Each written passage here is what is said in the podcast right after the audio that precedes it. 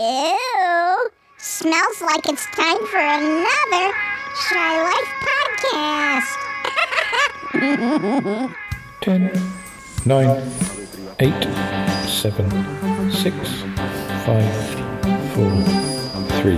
Good luck, studio. Oh, it's the Shy Life Podcast! Oh, there's gonna be some drama ahead. All I wanted was a pie, and then I hatched out of an egg. Okay, bring the mic over. He's ready to record. Hello. It's the quiet ones you've got to watch, you know. Is it metaphorical? Is it is it deep? Is it deep? Oh boy, he's had all that shy is right. Gee. Blimey, Governor, it's the Shy Life Podcast. Hello, Paul. Bonjour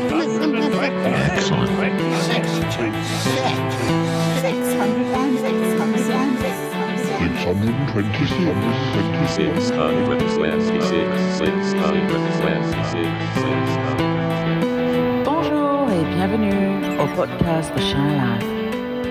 Hello and welcome to another episode of The Shy Life Podcast with me, Paul the Shy Yeti. How you doing? I'm alright.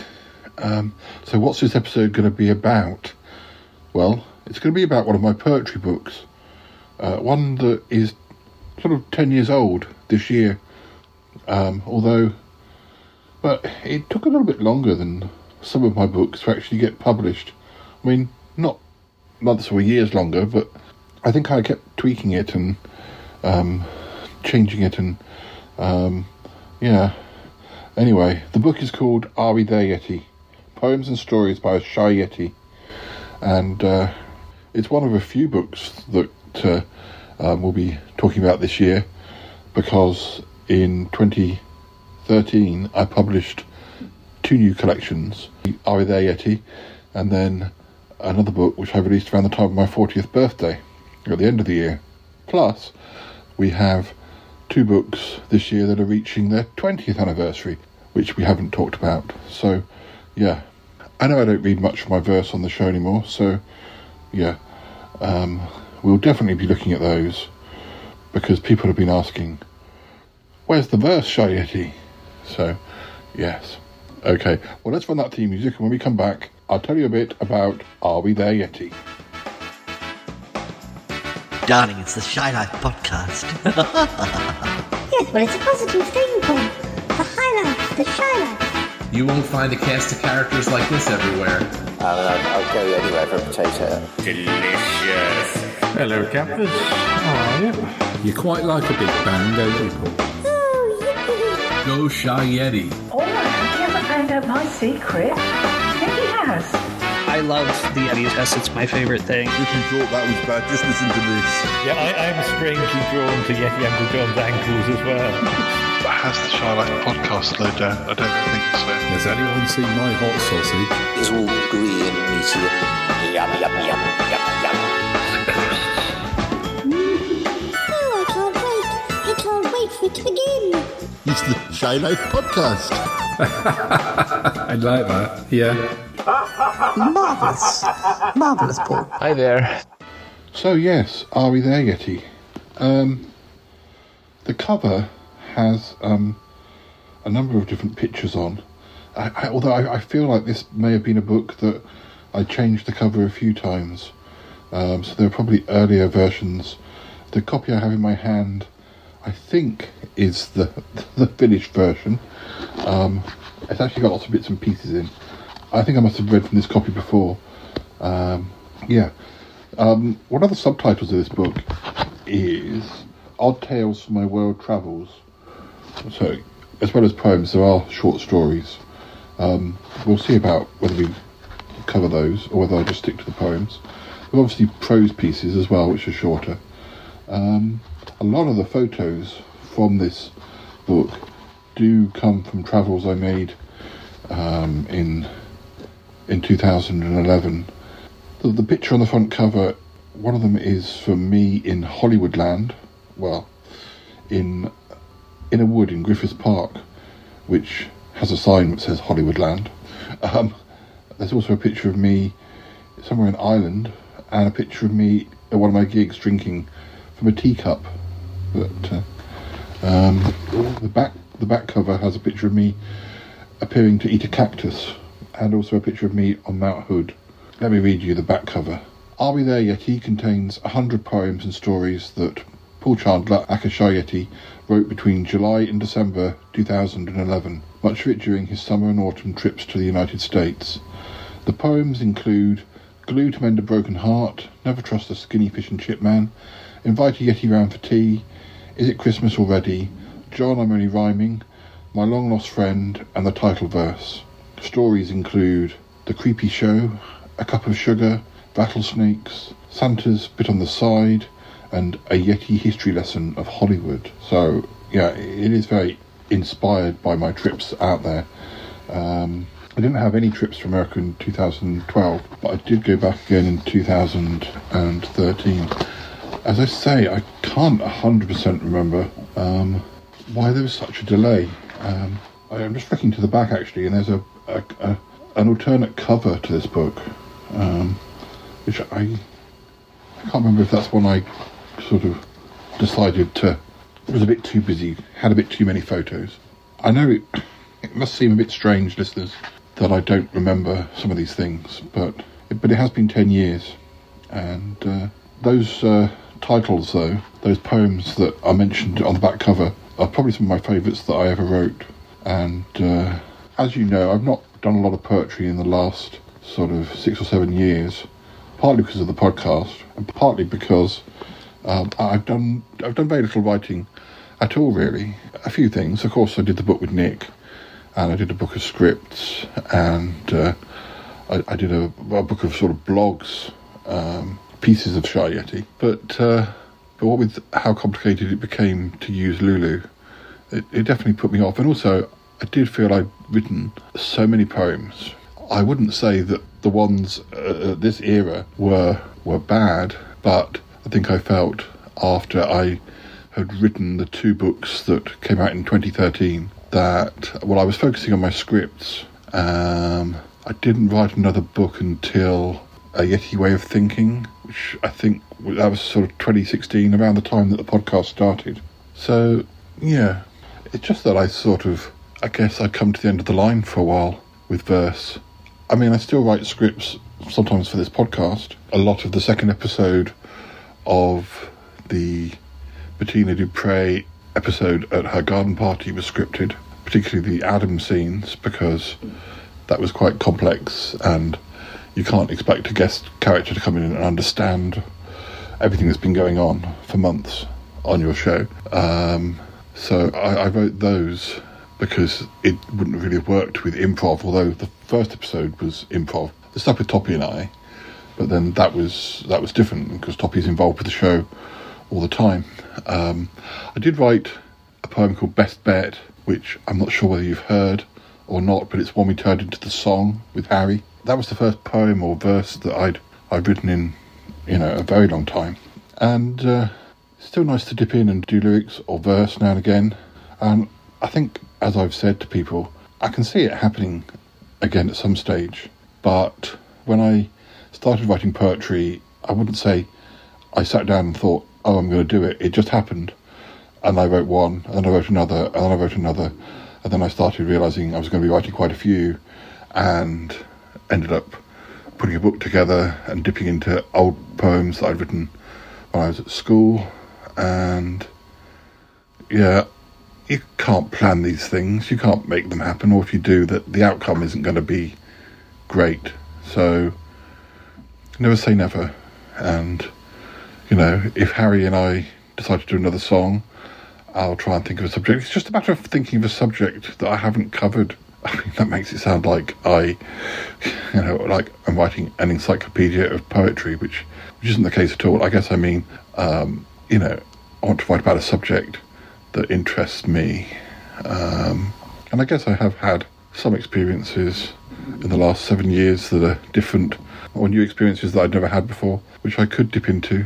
But you know, sometimes they feel a bit too personal or a bit too sad. Um, not that every poem I wrote or every prose piece I wrote was a bundle of laughs. Some of them were quite dark, but maybe I'm just not in the right place to be Uh, mining that, but we'll see, we'll see. Anyway, Are We There Yeti?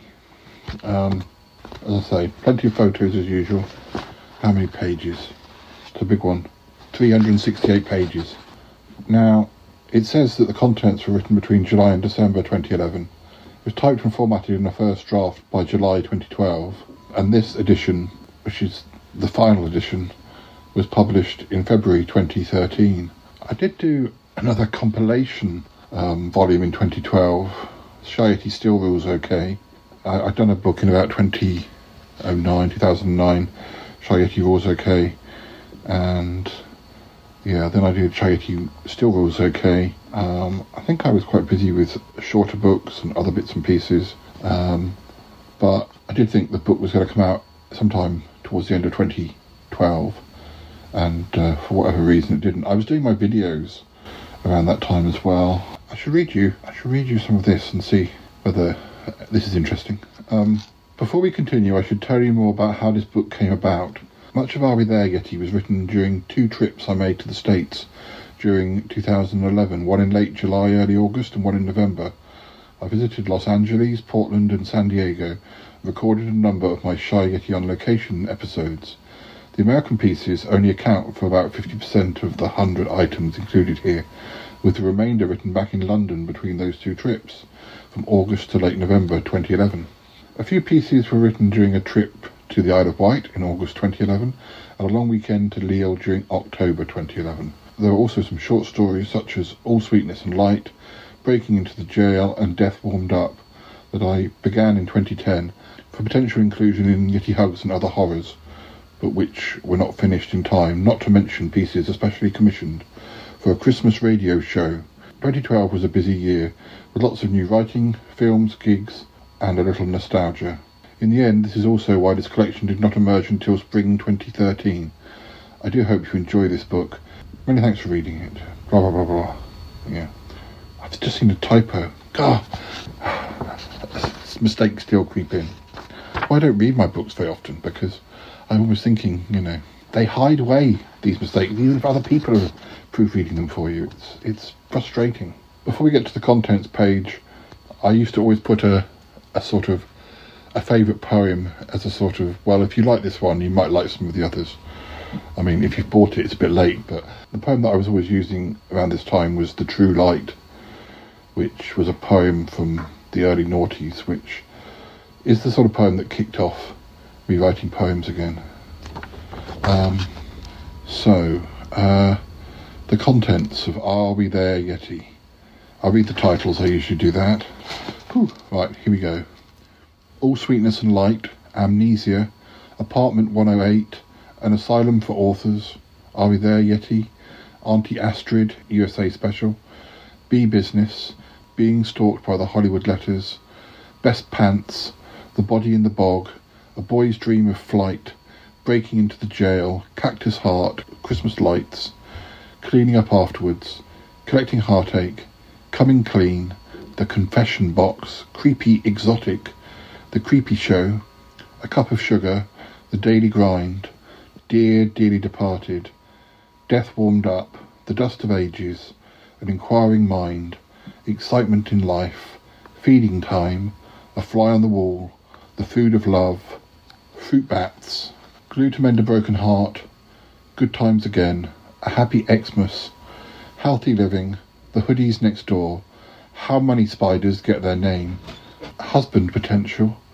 The Hypocrisy of Old Age, The Ice Creaming Abdabs, of Ad-dabs, I don't know, um, Ink on Our Hands, In the Locker Next to Mine, In the Soup, Invite a Yeti Round for Tea, Is a Toadstool a Toad's Tool, Is It Christmas Already, Jelly Baby, Jitters, John Amoni Rhyming, L A and I Get On Just Fine, Thank You, Life Isn't Always Fair, Living in Hollywood, Losing Your Memory Isn't Always a Bad Thing, Minotaurs and Other Everyday Lovers, a trilogy. That was uh, three poems. Never Mind the Minotaur, Crack and You Hear Me, Cthulhu, You Are Hot, uh, Mistletoe Mania, A Morning Yawn, Murdering That Song, My Long Lost Friend, Never Never Be Forgotten, Never Trust a Skinny Fish and Chip Man, A New Book in the Family, Nom Nom Nom, Part of the Family, A Photo Fallen, Rattlesnakes, Rehab for Cannibals, Rich pickings, ring ring, running late, Santa's bit on the side, a seat on the wing, a sense of style, the serial killer of Little Italy, a shadow over Lajola Cove, the shame of a middle-aged Bonnie and Clyde, so irritating, statue Esquire, status symbols, sweaty Yeti, take care when giving Christmas presents, there are no rules, toast, too short to be a Yeti, a tragic demise, trick or The True Light, prose version, Turn and Turn Again, the unpublished novel, a very shy psychopath, View from a Fallen Oak, The War Against Red Tape, The Wedding Planner, Weird Wide Web, What Goes Around, The Wrong Pen, A Yeti History Lesson of Hollywood, You're No Friend, Let's Be Enemies, Your New Boyfriend's a Minger, um, and then, of course, there's the big um, behind-the-scenes section, which we'll come to in a moment. There are one or two pieces in this collection which I dug up from the archives, which were really old pieces. But, uh, yeah, so the first two hundred thirty-seven pages or so is the actual poems. I guess about two pages per item, whether it be um, a poem and a photo, or I guess some of the short stories were a little bit longer. Um, and then the last one hundred or so pages is the behind the scenes section. So before I start reading some of the poems, I guess we may plunge in um, to uh, what sort of things were going on. I always gave a list of uh, when the poems were written. As I say, most of these are from twenty eleven. Then of course we have the section which I, which I always did, where I wrote a paragraph or more about each poem.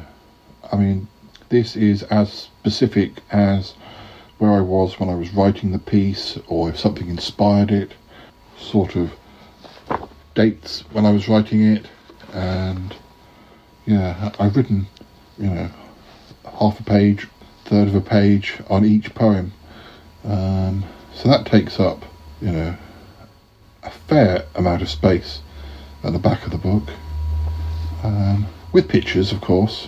Um, as I've said before, it was commented when I read uh, my poems in L A at how busy my poetry books were, how packed they were, full of material. I'm not sure that was the typical style of a poetry book, but if you could do it, I didn't see why you shouldn't do it. Plenty of pictures of me, maybe more than um, one would wish to see, but... Uh, There you go. I also included a diary called The Shy Life, which was, of course, um, the name of one of my books from two thousand nine. Um, so, yeah, I basically copied over a lot of the text from the blogs. Um, I don't know how interesting it is. It depends how deeply, I guess, you want to know about what I was writing. But it's a real writing diary for me, and I'm I'm glad I've got it, because I wouldn't remember these things. So, for instance, from this diary, I can tell you that on Tuesday, the second of August, twenty eleven, I returned to the Cobalt Cafe in L A, which no longer exists in a physical form, although the um, poetry nights still continue online. This is when I sort of was the featured reader of that night, and uh, they were very kind to me, the uh, organiser. Shuffled around some other poets that, so that I could be the featured reader on this particular night, as it was the only... I think I was around for two weeks, but we were going somewhere. They moved things around so that I could uh, I could read on that night. When I did a show, I always sort of did a quite detailed blog of every poem that I read on the night, even the poems that I had intended to read that I didn't. A lot of these shows from this era I've also had videoed or recorded by friends in the audience, so they exist, or they're on YouTube, which is another nice memento to have. But uh, yeah, I'm very grateful to Rick um, Rick Luper, who um, who organised those nights and still does them to this day. That he he uh, did a little shuffling to allow me to to read. Of course, when I was writing one book or performing these occasional shows, maybe I'd have a book out and I'd read from that book, but I'd also read some new poems for the next book, or some old poems, some old books, um, around twenty eleven, around the sort of early autumn twenty eleven.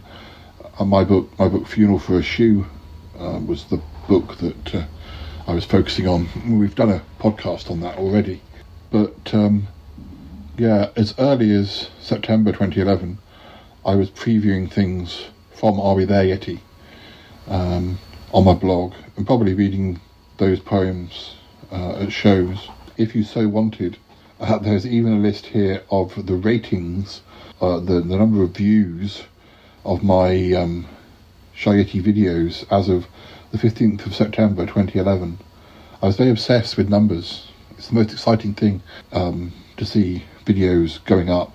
Um, my most watched video at this time was actually one of my Sutton Park um, revival episodes. And my most watched video of um, my poetry videos was one of my early ones, Shy Yeti On Location in Dorset.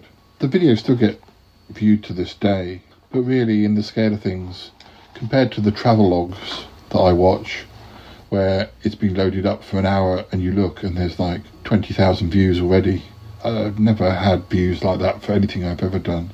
Whether I could have done, um, I don't know. I never really knew that people could make make a living out of YouTube. I'm not even sure that many of the the people who do YouTube now were even making YouTube videos that far back, although I was hardly new at it myself. I mean, it had been around for quite a while. I can't remember when YouTube started. Was it mid mid noughties? But uh, no, I never really, um, I never really knew about promoting myself. Um, and uh, but I guess a lot of those Shy Yeti On Location videos are a little bit like the sort of travelogue videos that I watch myself now, so in another life maybe I'd still be doing them, um, but I also think it's probably a young person's game. Most of the travelogues stations I watch are featuring people who perhaps started off in their late twenties and now in their mid thirties are making a living out of it. I, I wasn't even starting doing my videos until I was, I don't know, in my mid thirties. I mean, it's all excuses. I know that. I'm sure there are plenty of people, older and younger, who, who have successful YouTube videos. But, uh, as I say, in another life, I'm a podcaster, man.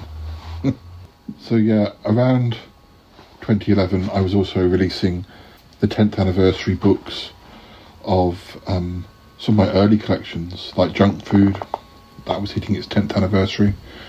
Yeah, there are two books from that reissue series that will be out this year, or have been out, depending on when this goes out.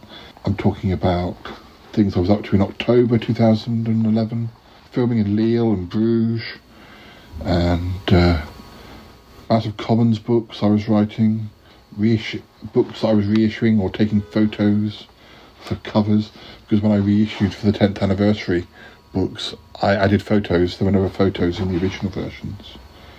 Um, it's kind of appropriate that I put The True Light at the front of this collection, and also did a prose version, because during two thousand eleven The True Light hit its tenth anniversary.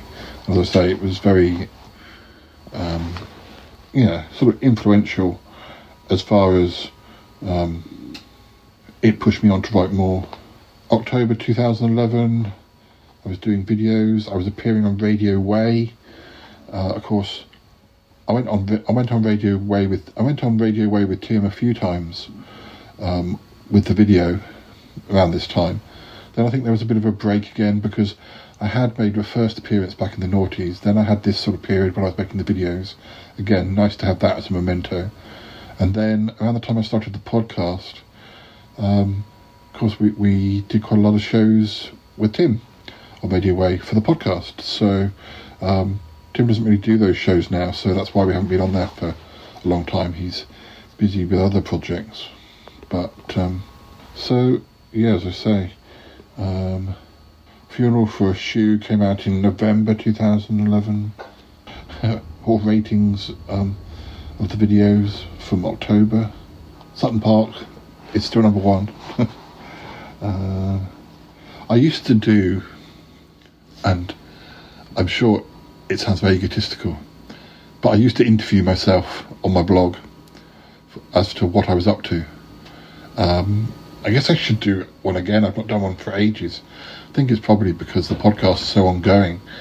Um, there's always new episodes every few days, so so it's difficult to sort of, you know, stop and look back. Maybe I should at the end of the year. I mean, when I had a book coming out or a show, there was something I could aim for or post about. But yeah, I used to kind of think of the sort of questions somebody you would ask somebody, like, you know, what are you writing? What are you working on? What's the next gig going to be? Where are you travelling to? And I just answered those questions. I thought, well, no one's ever going to do that. No one's ever going to ask me these questions, so I might as well ask them myself. Because just in case somebody is reading the blog, well, here are the answers. Um, you can't wait until other people decide to interview you. And also, yeah, again, it's a snapshot from that time. And there were things I just wouldn't remember now if I wanted to talk about them. So I went back to America in November twenty eleven. I did a detailed diary for a blog around that time. Funeral for a Shoe came out in November twenty eleven. I did a show around that time as well, um, which was sort of quite close to my thirty-eighth birthday. You're probably wondering why. Why is the diary... So the book's published in twenty thirteen. Why is the diary from twenty eleven? Well, I tended to keep the diary from the period that the um, poems sort of came from. Um, and, and as yeah, as we've established, there was a bit of a, a delay. But yeah, the gig that I did in November twenty eleven wasn't for Funeral for a Shoe. It was actually the Junk Food tenth anniversary gig on the eighteenth of November twenty eleven at the Poetry Cafe in London.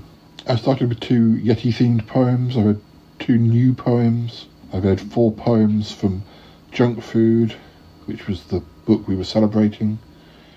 Um, my friend John Smallshaw came and read for a while. I did a cover version of Maxwell's Silver Hammer by the Beatles, a spoken word one. I often did that. I like reading song lyrics as poems. That's one of my favourite Beatles songs. I read more poems from Junk Food. We had a break. I read another Yeti poem. Read more poems from Junk Food. Read some poems from Funeral for a Shoe. John Smallshaw read some more. I read some bits from, from the Vampire Cows of Scunthorpe collection. And then two pieces from Are We There Yeti? And then a couple more from Junk Food. And then finished with some favourites. My Dog in a Dress, A Learning Experience, The True Extent of My Genius, and I Will Eat Pies. Um, I was back on the radio again in late November. We did a Christmas show, but we, we did do it quite early. Um, but I, I'd done a book, I did a collection around that time of Christmas poems called Too Slushy for Snowmen, which I think we've discussed before. I was able to put videos out from those shows, which was nice. More ratings. My highest rated uh, poetry video by this point was A Yeti in Winter. I was used to write a Christmas story as well, um, and put that in my blog. Santa's Bit on the Side was my um, Christmas story that year. Um, actually, I think I wrote two from the looks of it.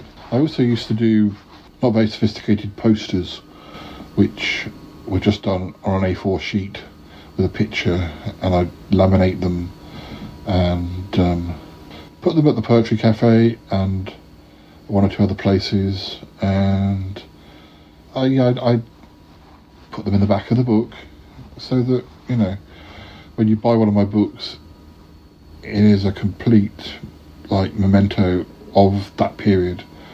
Um, with, you know, so I did, yeah, Shy Yeti's Junk Food in November. Uh, I also did a little section in this book about Anything Goes, which was my first book of poems that I released back in nineteen ninety-two, which I didn't even remember releasing. Um, a lot of the best bits from Anything Goes I put into Junk Food. but uh, I thought it was important to sort of mention that because I'd forgotten part of my own writing history, effectively. Um, I also had some little adverts for friends' creative works, my friend Gibson's cartoon series, another friend's business, which was illustrations, and uh, yeah, I think it's time for me to read some bits and pieces from this book now. At last, I hear you cry. Yeah, we're only thirty minutes plus in, but there we go. Um, where shall I start? Well, I probably will go for the shorter pieces.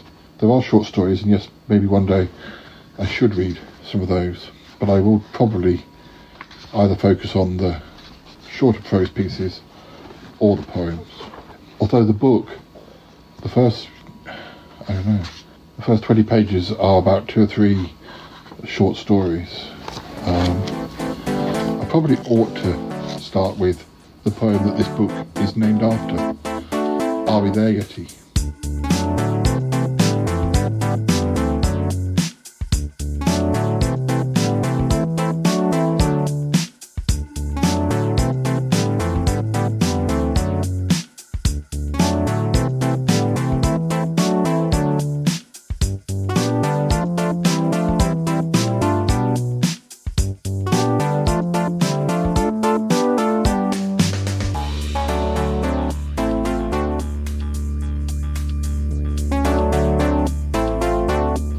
Are we there, Yeti? Are we going too fast? There's no way that the picnic you brought us will last. There's no way our provisions will last us a week. You've been scoffing the lot, which I, I think's quite a cheek. You've been scoffing them down when you think we're not looking. So I guess that tonight it'll be you who is cooking. Are we there yet, or have you got us all lost? Travelling with a Yeti sure comes at a cost. Are we there, Yeti? Are we going too quick? Shooting off down the hill, it will make us all sick. It will shake up our stomachs, it will make us all spew. If you're going to drive, you can't drink special brew. If your driving is there, you, you must pay more attention, or you're going to meet with a lot of dissension. Are we there yet? Or will you say when we are? We should have taken the coach, not this old bumper car. Are we there, Yeti? Are we flying at speed? You have found a good book you are trying to read. You can't read a book or paint portraits unsightly. Cannot stand on your head. No, nor close your eyes tightly.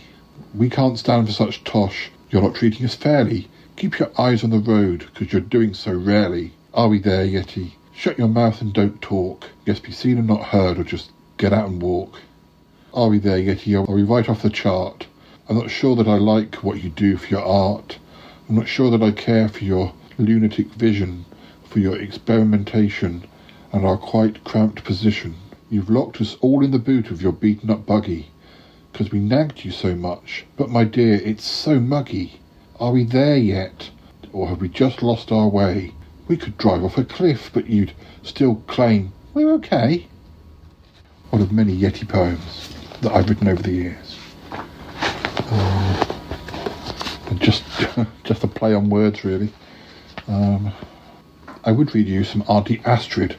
But um, Auntie Astrid was a character that uh, started off in Mouse of Commons books, and uh, my friend Gareth and I, we'd take turns. He'd either write the original letter or do the reply, and uh, we used to use them in Mouse of Commons books, and I did put some of them in my collections, and I think that if I was including them here, it would mean that they were ones I wrote. Maybe it's at the stage where Um, yeah, I was writing both letter and response, but I'm not one hundred percent sure, so I think I will move on. Yeah, some of the stories here are yeah, Breaking into the Jail, that's about ten pages. I should read you Cactus Heart. She's something else, not what she seems. She slept her way round football teams. She's had them knocking at her door, then kept a tally of her score. A pretty sight that must be seen, with grand ambitions to be queen. She's quite adorable at the start. Just don't be tricked. That girl, she has a cactus heart. She's something else, you'll see I'm right. Don't be fooled because she wears clothes tight. She's on a mission, that mission's you. She's just waiting for the perfect cue. She'll tell you all you want to hear. She'll play it shy or shed a tear. She knows her place and plays her part. But do beware that girl, she has a cactus heart. She's something else you ought to know. She's cruel when she puts on a show. She's kind of shy, it's just a hunch. She packs a quite ferocious punch. And yet she does so with a smile, with charm and grace and utter style. She's quite a lady, quite a tart, quite in control. That girl, she has a cactus heart. She's something else, though not ideal. She can't be trusted behind the wheel. She's working as a hired gun. That kind of thing to her is fun. She's got a mean vindictive streak. Wait till you see her twisted peak. She's an expert with a poison dart. My darling wife, my beloved, with the cactus heart. And I think that's the case of a poem that was written mainly because when I was in L A and we went to Topanga Canyon, you saw a lot of those prickly cactus that were sort of heart-shaped.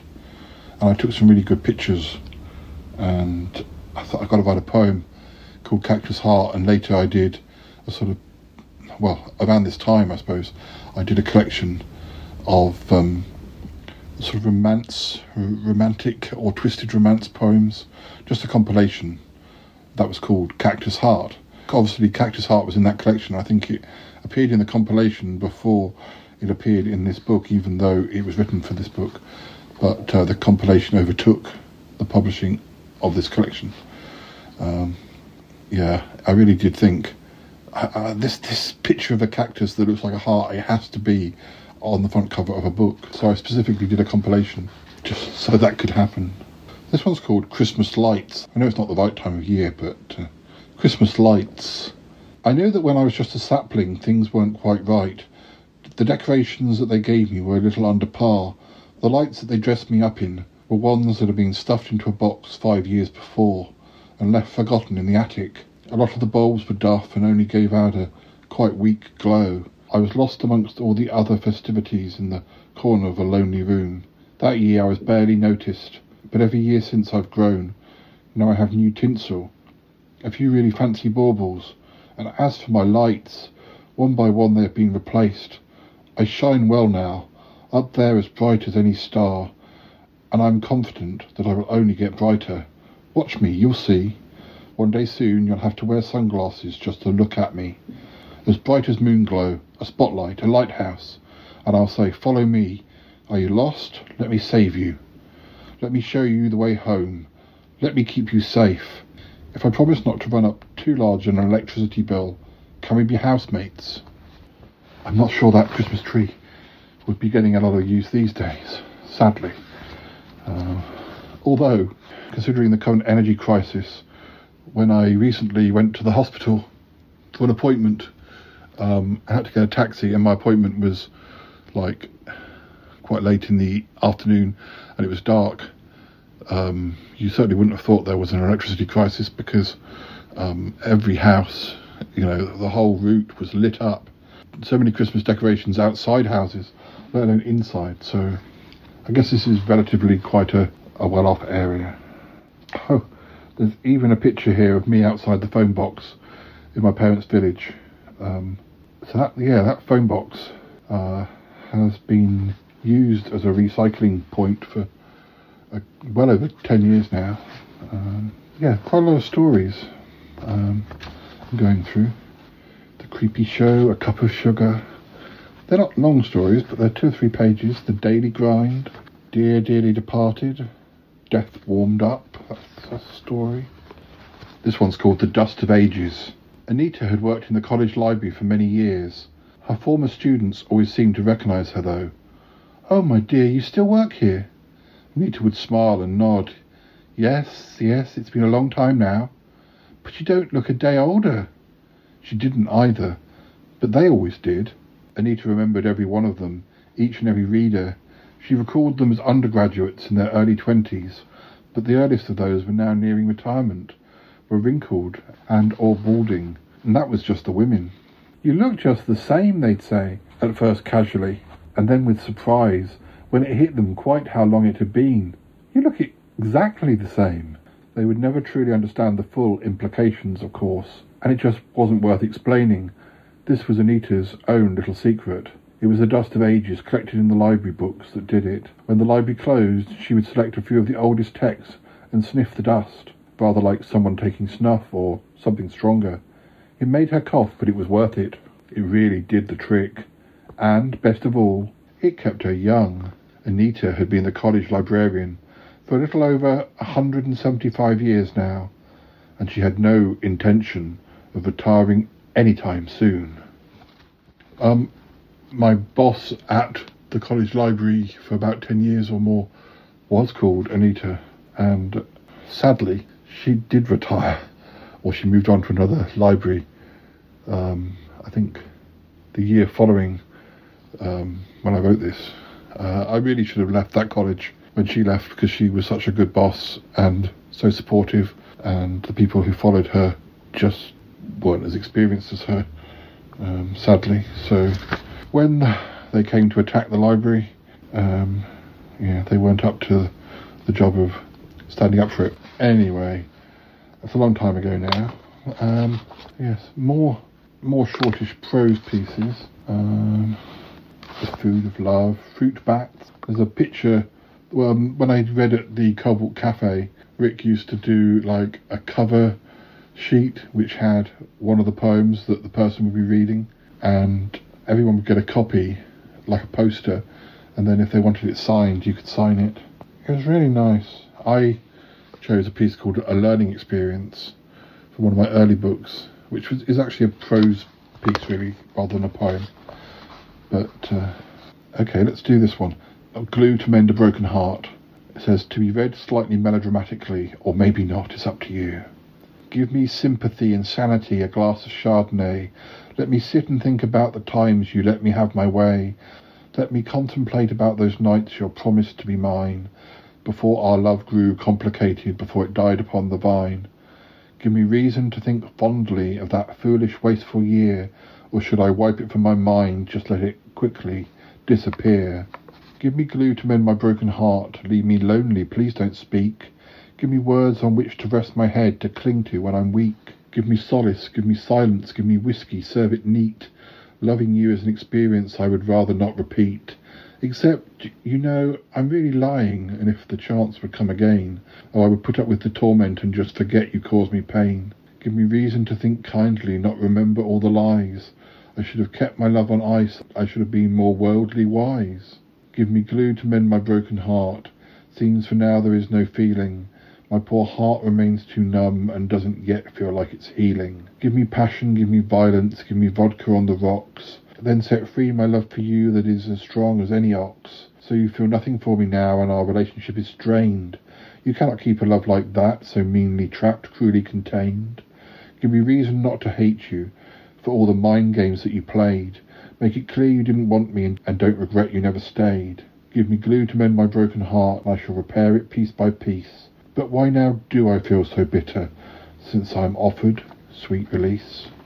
The hypocrisy of old age. I'm an old dude now. I get to be cranky, I get to say whatever I want, though it is also your right to ignore me. I know that my views still get to you. Deep down, despite your devil-may-care attitude, it registers, whether you admit it or not, whether those views of mine are really, actually, my views or not. I like to say them anyhow to get a reaction. It is part of the hypocrisy of getting older. I can say stuff that I don't actually believe in, that shames you in some way, perhaps. Downright lie. I'm an old dude now, and you don't know any better.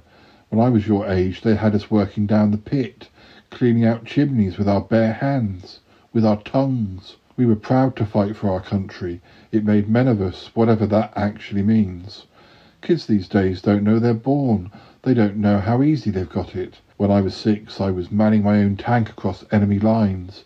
When I was ten, I single-handedly saved a whole city from certain death and led them to safety across mountain wildernesses without a map. Kids these days don't know any better. Part of them wisely don't believe me, nor care. But the other part secretly does, just in case, not liking to be wrong. That part says, he's an old dude. Old dudes don't lie, 'cause they're old. He must actually have done everything that he claims. It makes them feel that little more useless about their own sorry lives, which in turn makes me feel a little better about mine. They allow me to spout out my nonsense, my cranky hypocrisy, despite none of it being true, despite none of it actually happening, except the one or two bits that really did. I was no more a veteran of war than your pet dog was. I no more believe any of that stuff than your pet cat does. I spent my youth smoking, drinking, chasing pretty girls and handsome men, or at least trying to, just like you do. We have more in common than you ever realise. But I'm an old dude, and I want you to know how much harder I had it, just to screw with your mind like people once did to me. Consider it a free service. Your turn will come all too soon. There's a typo here, Deels. Deels is here. There's a typo here. Oh, so annoying. I used to say that uh, because um, because I uh, read a lot of these poems live, that more than once, that I was sort of proofing them. But uh, Deels, Deels doesn't want me to read. Ow, you're putting your claws in my hand, Deels. You don't want me to read. That's going to be a problem, Deelsy. Uh, I've seen another typo as well. Deels, I can't see. Why are you not in one of these books, Deels? Hey, you were around. More stories. Um, you're going to sit down rather than, than stand. There. This one's called Invite a Yeti Round for Tea. Invite a Yeti round for tea. Well, then I really ought to warn you. They're not the bestest guests, and they will very often scorn you. They will criticise your curtains, flick their peas across the table, watch them growl the national anthem just as loud as they are able. They will turn their noses up at any vegetables you're cooking. They will make a pass at Granny when they think that no one's looking. As they blunder round your kitchen, eight foot tall and rather burly, you'll not keep the carpets clean nor send them home. It's far too early. Invite a Yeti round for tea where it will be your tragic loss, because they will not bring a gift, because they do not give a toss, because they threaten to be trouble, and your chandeliers are shaking. They're oh so terrible at giving, and yet excel when comes to taking.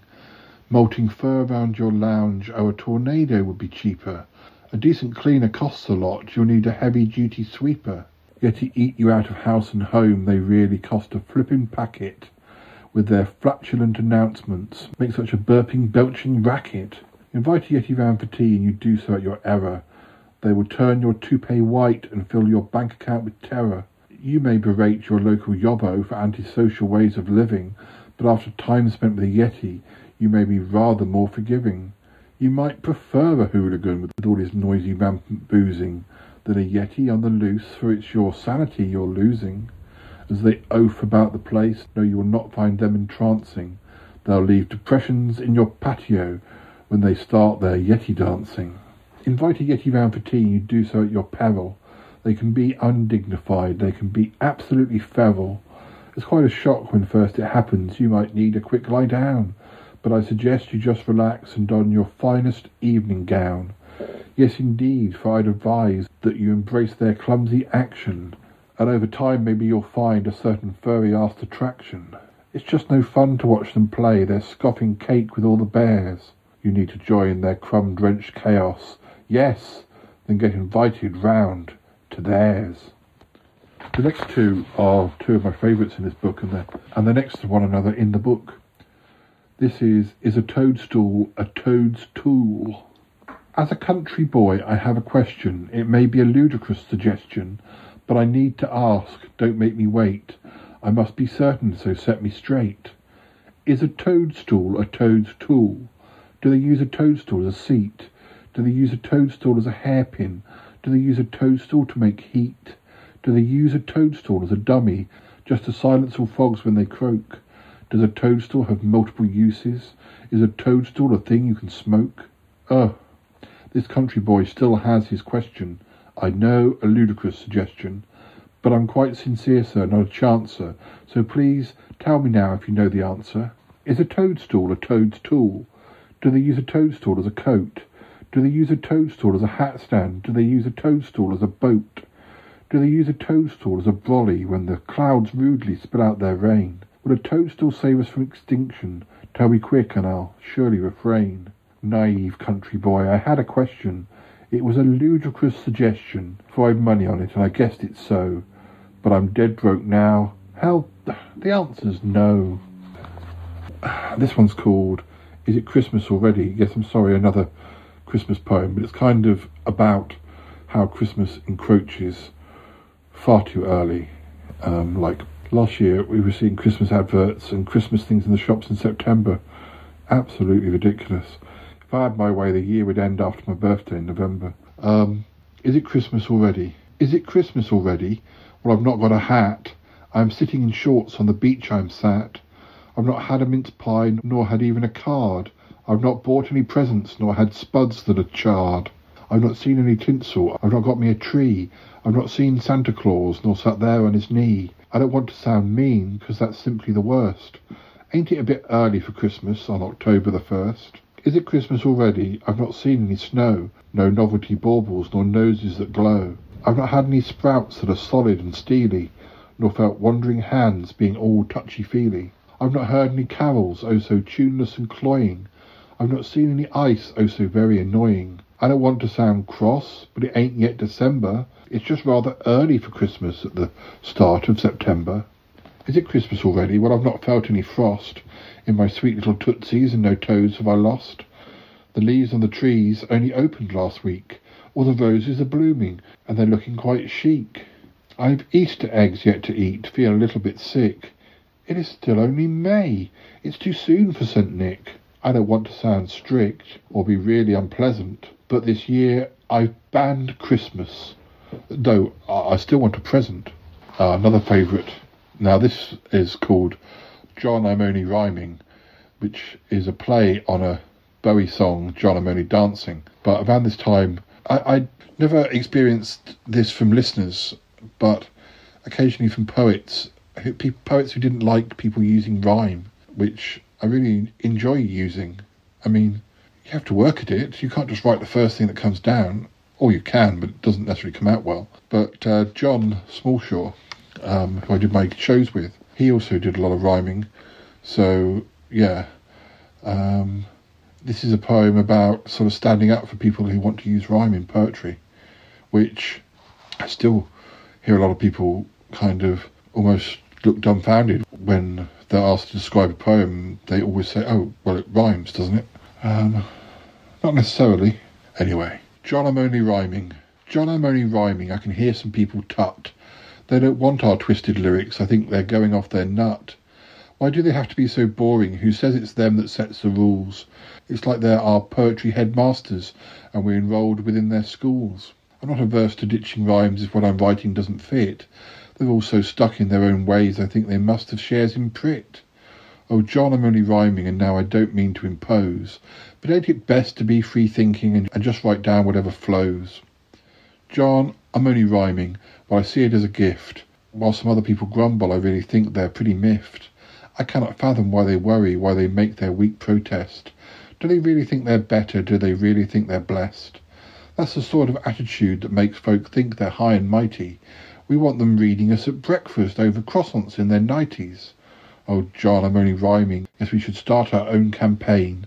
Let us stand up for the rhymers. We've really got to make it plain. John, I'm only rhyming. Am I not a proper poet? Do I have to be pretentious? Have I failed? Heck, did I blow it? Do I really have to mean it? Do I need to get more tougher? Do I have to fight the good fight? Do I really have to suffer? Yes, the most eccentric stanzas into poems should be smuggled.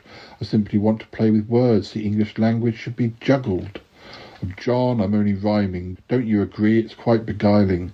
I only want to make 'em chuckle. I simply want to keep folks smiling. John, I'm only rhyming, and it's what I'll keep on doing. I'll let the academics scowl. I'll let them say we've gone to ruin. Yes, let them claim we're an abhorrence. Let them give us a bad name. Why do we ever want to be like them? Why would we ever want to be the same? They're like the bullies in the schoolyard. Well, let them bugger off, go hang. And we will do just as we please, yes, form some crazy rhymers' gang. Oh, John, I'm only rhyming, let's flaunt our lyrical defiance and keep on doing what we do. You know, it's hardly rocket science. Yes, uh, that's also about just enjoying playing with words and having fun with them. And why does it have to be serious? And, you know, if you're writing a funny piece, then rhyme is often a really good tool. Um... Anyway, I used to read that one a lot at shows. People used to like that one. This one is a prose piece. Um, it's called L A and I Get On Just Fine, Thank You. L A and I get on just fine, thank you. I decided to meet her on my terms, to treat her like an old friend, rather than some monstrous dominatrix. I may have confused her for a moment by not wanting to sleep with her. She's used to folk just lying back and saying, I'm yours, chew me up and spit me back out if you have to, I don't care. That whole Hollywood experience is all very well, but it's not me. But sure, I showed up and we flirted. We were both a little wary at first, but I think L A saw that I was different. She seemed to like me almost immediately, showed me her secrets, the best places to eat, the sights to see. She wanted me to sample her at her finest. I played along, it was fun. She knew I didn't plan to take anything from her, wasn't demanding anything, that ultimately she had no hold over me and that I had no hold on her. She offered me everything and nothing, just in case I had second thoughts. I saw that, admired her for it, but turned her down graciously. I want no lasting part of that, I was respectful, no overexcited tourist. L A and I had a deal going. We understood one another. Not exactly a holiday romance, neither some shy business arrangement, maybe somewhere in between. But now, further on down the road, we're just old friends who never call. But that is exactly how it should be. There's a picture on that poem of a cow wearing big sunglasses. I think it was a statue or something. Um, now, let me explain that poem. Uh, I wrote quite a few poems, one about Paris, one about Florence, where I was sort of talking about them like they were people. I remember going to Florence in two thousand two, and I started writing poems, and I thought, oh, I'm going to go to Italy. Um, I'm going to write wonderful poems inspired by Italy. And I wrote a couple of poems, and I wrote a surreal poem about running away with Florence like she was a girlfriend or marrying her. And, and you know, it could have been about any city. It wasn't anything particularly unique to Florence, but it's one of my favourites. It's called Oh Florence. And it started a bit of a tradition about writing about cities like they were lovers or ex-lovers. Now, the one about L A, it's kind of how I thought about L A. You heard about people going to America to get their to seek their fortune or to do auditions. And um, I, I thought, well, that's ridiculous. I mean, you can get something from a city without turning yourself into a nervous wreck. I mean, not that going to Hollywood or, or you know, I would, I went to Hollywood. I went to Hollywood quite a few times. I, I stayed in Hollywood. My friend lived in Hollywood. Um, I like that sort of turn of phrase and just sort of thinking, I can go to Hollywood or to L A and make my videos, write my poems, go to gigs, do it on my terms. I'm not there to make money or become famous, but you could go to somewhere like Hollywood and not be in total awe of it. You can kind of think, what can I get from here? Oh, right, there's there's Griffith Park. Oh, there's this view. That would be good for the video. I do this, I do that. No money exchanging hands. Um, you can have a, a good, fun, creative time, and you can come away with, yeah, sort of, well, that was fun. So sometimes I like to tease people and go, oh, yeah, when I was in Hollywood, it's just, it's such a silly phrase. Um, people make a, a career out of it, but that was never my intention. I like to think of my time in Hollywood, which is quite different from um, many people's time in Hollywood, uh, but completely successful. um, I must find the original photos of some of these. I must go through some old drives because I'm in danger of losing the original photos. They're in the books, but uh, I guess some of them might be on Facebook. Um, I really should. Ha- I really should have a look. Uh, right, what else have we got? There's a longer story here called "Living in Hollywood," otherwise known as "Cheap Places to Stay in L A." Oh, Minotaurs and Other Everyday Lovers, a trilogy. I can't. I don't want to read all three of these, but. Maybe I will read all the three of them, but I'll just read, never mind the Minotaur now, and I'll read the other two after the end credits.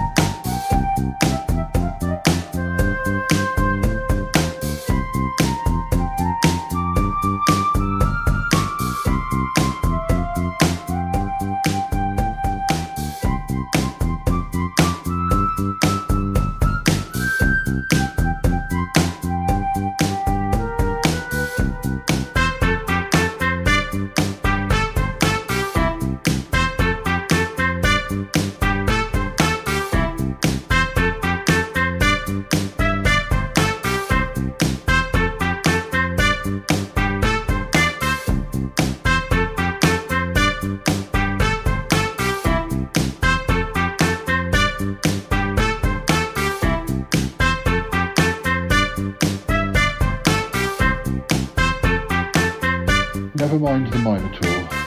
Never mind the Minotaur, you'll never see things eye to eye. He'll never take you out for lunch, he's simply not that kind of guy. You'll never make him compromise. He's not a foe you'll be defeating. If you suggest a game of chess, he's just the type to win by cheating. He's not the sort who will concede. He has another kind of talent. More likely to kick you in the ribs than try attempting to be gallant. You will not reason with this chap. Sit in his ways from dusk till dawn. You'll get the sharp end of his tongue and then the sharp end of his horn. Never mind the Minotaur. I fear you'll always disagree. But if you feel you must confront him, just don't come crying back to me. He's got the manners of a bull, one who is clearly hopping mad. His music tastes are deadly dull, and can be best described as trad. Oh, why must you wind him up, when you can never be the winner? No, you will never see him smile, because he's simply not a grinner. He's simply not the sort with whom you'll ever get to wiggle. Why do you try to tell him jokes, for he will never, ever giggle? Never mind the Minotaur, I'm fearing matters soon will worsen, and any goodwill I achieved, you very quickly are reversing. I implore you to ignore him. Instead you stand there simply mocking. You've no chemistry at all. It's, it's his biology you're clocking. You are a man, he is a beast. You really love your partner's moody. Tall, dark and handsome with a horn, with inclinations to get nudie. Oh wow, come on, you're clearly loopy. This monster's right out of your league. You could downgrade and date a troll, but no, you're thriving on the intrigue. Never mind the Minotaur, please cast him right out of your head. You're never gonna make him swoon, you'll never get him into bed. You'll only end up badly skewered, in your crown jewels sadly speared, and you will never be the same. My God, you're both completely weird. I cannot see this ending well, I really wish you wouldn't stare. With your intimidating leer, it's hard to watch, oh, I despair. The sexual tension's really mounting, oh, you've both got quite a nerve. I think you two were meant to be. You've met the match you both deserve.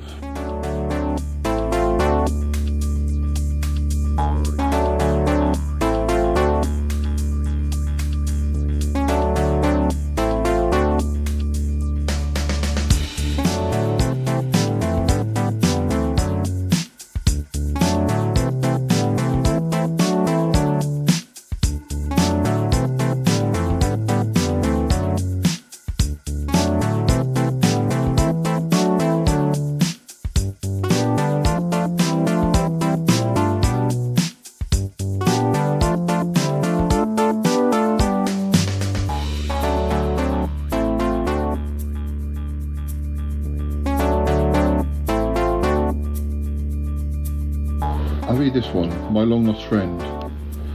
Oh, my long-lost friend, I've not seen you in years. I miss you quite sadly, I was even in tears. I was often heard sobbing by my folks in my street, but my life has improved since we since we did once again meet. You have changed, that's for sure, there is no use ignoring. I just try not to notice, I wouldn't say you were boring. You're my long-lost friend, I don't listen to rumour. I like telling you jokes, but you have no sense of humour. Oh, my long-lost friend, I've not seen you in ages. You were once in the news on the very front pages. You were a little well-known for a play you were in. Now you cannot stop talking about how God made you thin. It's a tiny bit like you're trying to convert me. Your tales of the war do not really divert me. You're my long-lost friend, it was so good to see you, but I'm really quite glad that I don't have to be you. Oh, my long-lost friend, I've not seen you forever. You suggested a night out, and I'm not known to say never. But then we went out bell-ringing, which, well, didn't impress. I thought we'd play merry hell, but instead we played chess. What about karaoke? It's not exactly my scene, but you were once such a rebel, now you're losing your sheen. You're my long-lost friend, and on good terms with fame. I was expecting a wildcat. You're just a Tormo so tame. Oh, my long-lost friend, you were so hard to find. All those years never called, and I tried not to mind. All those years never wrote. You just had so much to do. So many pies left to eat. So many guys still to screw. I don't want to condemn your quite thoughtless behaviour, because since I met you again, I think you did me a favour. You're my long-lost friend. I don't want to abuse you, but with a, a little good fortune, I might even re-lose you. That's kind of inspired, sort of, by, well, you remember um, Friends Reunited, sort of before Facebook, when you were able to sort of get in contact with people um, that you'd lost touch with. I got in contact with one friend who, yeah, I soon realised we didn't really have anything in common anymore, and and we tried to do creative stuff together, and it was all on his terms, and yeah, it uh, it didn't work out, so I sort of backed out of that one. He made me feel like it was a, a privilege to somehow still be friends with him, um, and really, uh, yeah, never mind. This one's called Never Never Be Forgotten. The room where she once sat now feels so empty, but she will never, never be forgotten. Her laugh, her smile, everything about her, everything that reminds you of her, the way she held your hand when small and showed you across the road, kept you safe. Every day as you grew, you won't forget this. The family photos upon the wall tell only half the story. You were privileged enough to be there for those occasions. Sitting in silence now, you can recall so many times the good and bad days of life, but it is the happy times that will last. Remember all those moments and treasure every one, every one. The house where she once lived now feels so empty, but she will never, never be forgotten. This one's called Never Trust a Skinny Fish and Chip Man. Never trust a skinny fish and chip man. He should be six foot four, his muscles hard. His face should be a rosy-coloured red too, and his arteries hold blood that's made of lard. But never trust a skinny fish and chip man, because you never know what he might have in store. No, you never know where he has stuck his sausage. If you see him eating salad, call the law. There's something odd about a skinny fish and chip man. He may batter you until you're black and blue. He may wee into your mushy pea container. Well, that's not a thing that anyone should do. So please do beware of skinny fish and chip man. He may worship you just like you are a god, but just be sure you realise when he snogs you that all the time he make believes he's kissing cod. It's true. This one's called A New Book in the Family. I brought him home for the first time today, having selected him from amongst a whole shelf of second-hand books in a Red Cross shop on Ebury Street. Quite the proud adoptive father I was, showing him off around the office to admiring oohs. A hardback, eh? That's a nice one. What a gorgeous cover. It was too, but I was bound to think that. I took him home on the bus that night, safely ensconced in my briefcase. I guess I was feeling a little overprotective.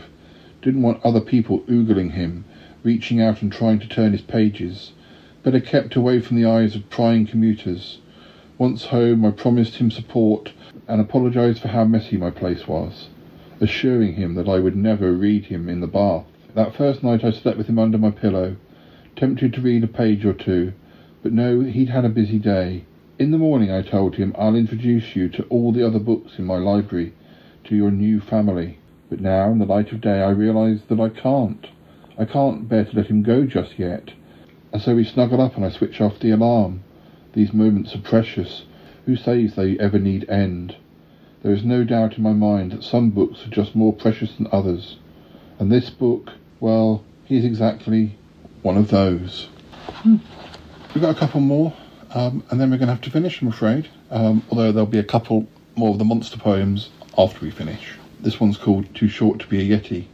Too short to be a yeti, far too tall to be a bear, too well known to be described as anything remotely rare. You really do defy description. What on earth should you be called? You're pretty furry, that's for certain. They surely cannot call you bald. It's just not easy to define you. Do you ever purr or bark? Well, if you've ever seen the light, you left us rudely in the dark. Oh, you're too short to be a yeti. Yes, I read that on a blog. You're far too tall to be a bear, too badly trained to be a dog. Too short to be a yeti, far too tall to be a frog. You're not a handsome prince in need of some quick mercy snog. You really are quite the enigma. You are a question to be solved.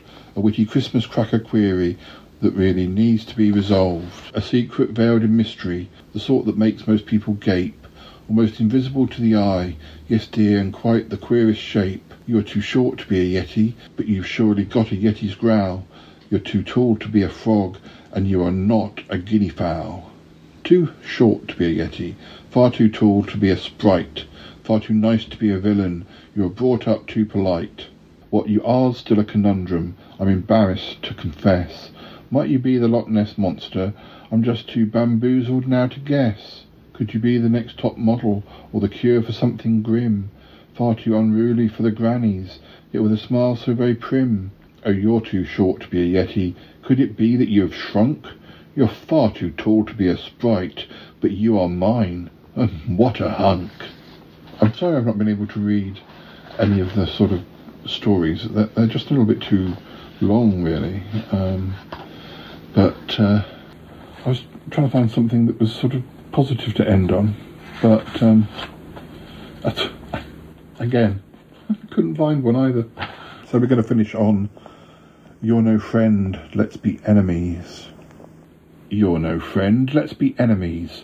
I really think it's for the best. I really think you would prefer it, so it is what I would suggest. You really like to put the boot in, no need to go behind my back. No, simply say it to my face. Yeah, I'm equipped to take the flak. I have a few barbed words for you, dear, so I'm going to get them ready. You never could commit to me, and now as foes we're going steady. It's a relationship to cherish. There is no need for us to wait. So if we can't be perfect lovers, let's bond instead in hate. You're no friend, let's be enemies. I really think that way will work. Insulting one another freely, I think would really raise a smirk. Because it's good to get the bite out, really make your feelings known. Hey, you were always such a liar, I'm just surprised your nose ain't grown. It will be good to speak your mind now, but to hear the truth may be a shock. We always thought you were a big boy, all the time was just a sock. It's really better to be honest. It is a trait today quite rare. To say you really make me sick, well, in a way it shows I care. You're no friend, let's be enemies. I really think that makes more sense. It's always better to be open. Best not to sit upon the fence. For to be polite means nothing, if the truth remains concealed. So please just say what you're thinking. Let it all be gloriously revealed. There's no need for us to fight though. I know eventually you'll see that you're a rogue and I am perfect. Think on, I'm sure you will agree. Ah, once upon a time I loved you, but now your ego just grows bigger. Now my enemy, you're in my sights. Oh, but I just cannot pull the trigger. Dear, oh dear. So, that's Are We There Yeti? At least some of my favourite pieces from Are We There Yeti. Um, as I say, I'll have to come back maybe and read the odd story uh, at some later date. But uh, I hope you enjoyed those. But that is all we've got time for. Join us again soon. We've got plenty of episodes in the can, and we've got more poetry episodes coming later in the year as well. So, uh, yeah, we'll say goodbye and, uh, yeah, a couple more monster poems to finish off with. But, uh, okay, bye-bye now. Bye-bye.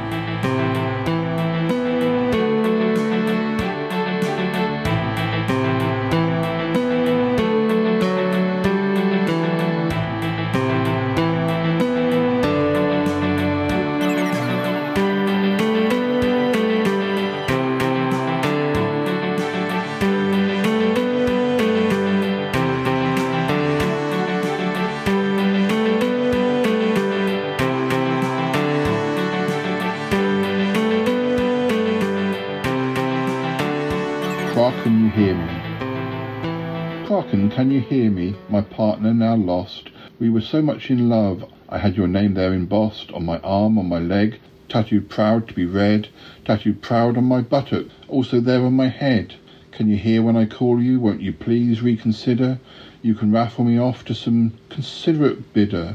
All I want is one night, oh you eight-legged charmer, snuggled up on your sofa amongst your tentacled armour. Kraken, can you hear me? Whenever you've gone marauding, bet they love you out there, bet they're loudly applauding. You monsters have got it, you are so supremely appealing. The hearts of fair maidens you're always quite deftly stealing. Can't you hear what I call you? Do you even remember? Me and you only dated the once, two years last November, but you left quite a mark on me, in that way that you do. Less a kiss, more a nibble, in fact, you started to chew. Clarken, can you hear me? It's quite difficult coping. I know you've left me for good, and there is no use in hoping for your splendid return as you float in just waving, or your arms in the air. Such sweet daydreams I'm saving. Don't you hear when I call you? Giant squid are so boring. Should I shout really loud? Then you'll still be ignoring. There's no use in me trying every manner of voodoo. So now I'll just get a new love and let his name be Cthulhu.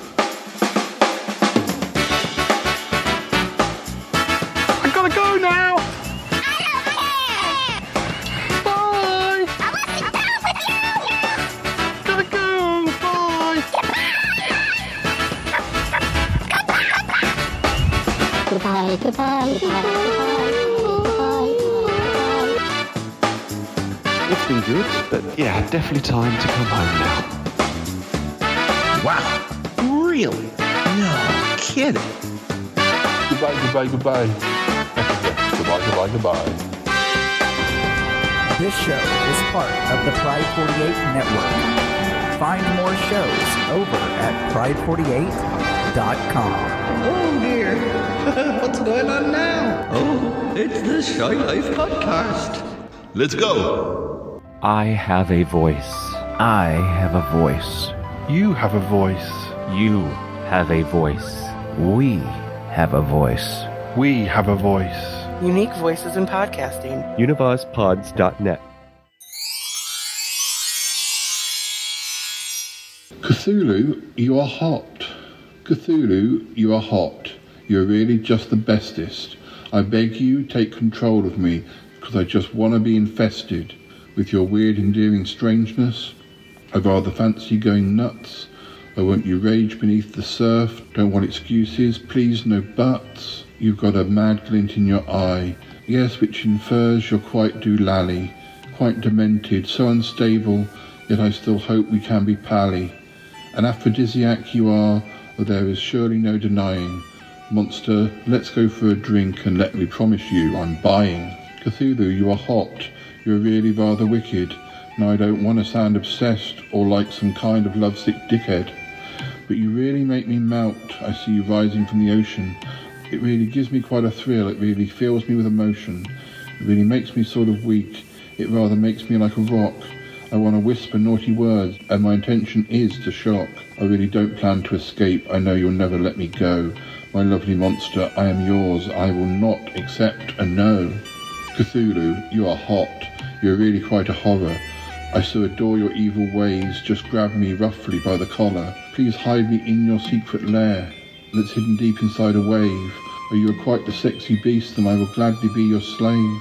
With your horny, scaly body, or with your ravenous demeanour, I will do anything you ask. I'll even use a vacuum cleaner. I'll even cook you Sunday lunch whilst you sleep in beneath the sea, snoring loud amongst the whelks. I'll be my monster, marry me. Cthulhu, you are hot, my sweet crustacean, now my hubby. With your fangs so very sharp, with your appendages so stubby. You are the best friend that I've met, my enemy so sweet and tender. I want to hear your awesome roar, it's like my heart's gone in the blender. Yes, you bewitch me with your ways, I feel I'm done, a real beginner. My lovely beast, he can be trusted, not to eat me for his dinner. I really hope our love can last, yet I can't predict our fate. But still, for now, Cthulhu loves me until the day I'm used as bait.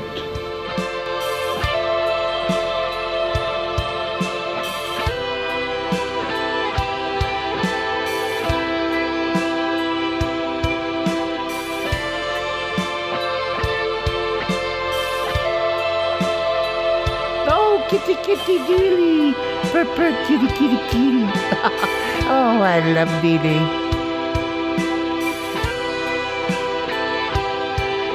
I'm a big fan of his poetry.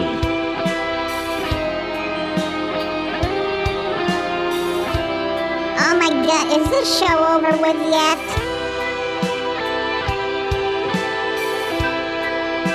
Hee, I'm flabbergasted. Flabbergasted!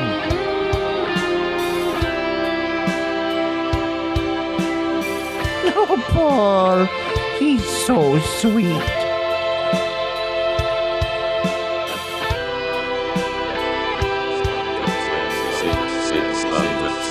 six hundred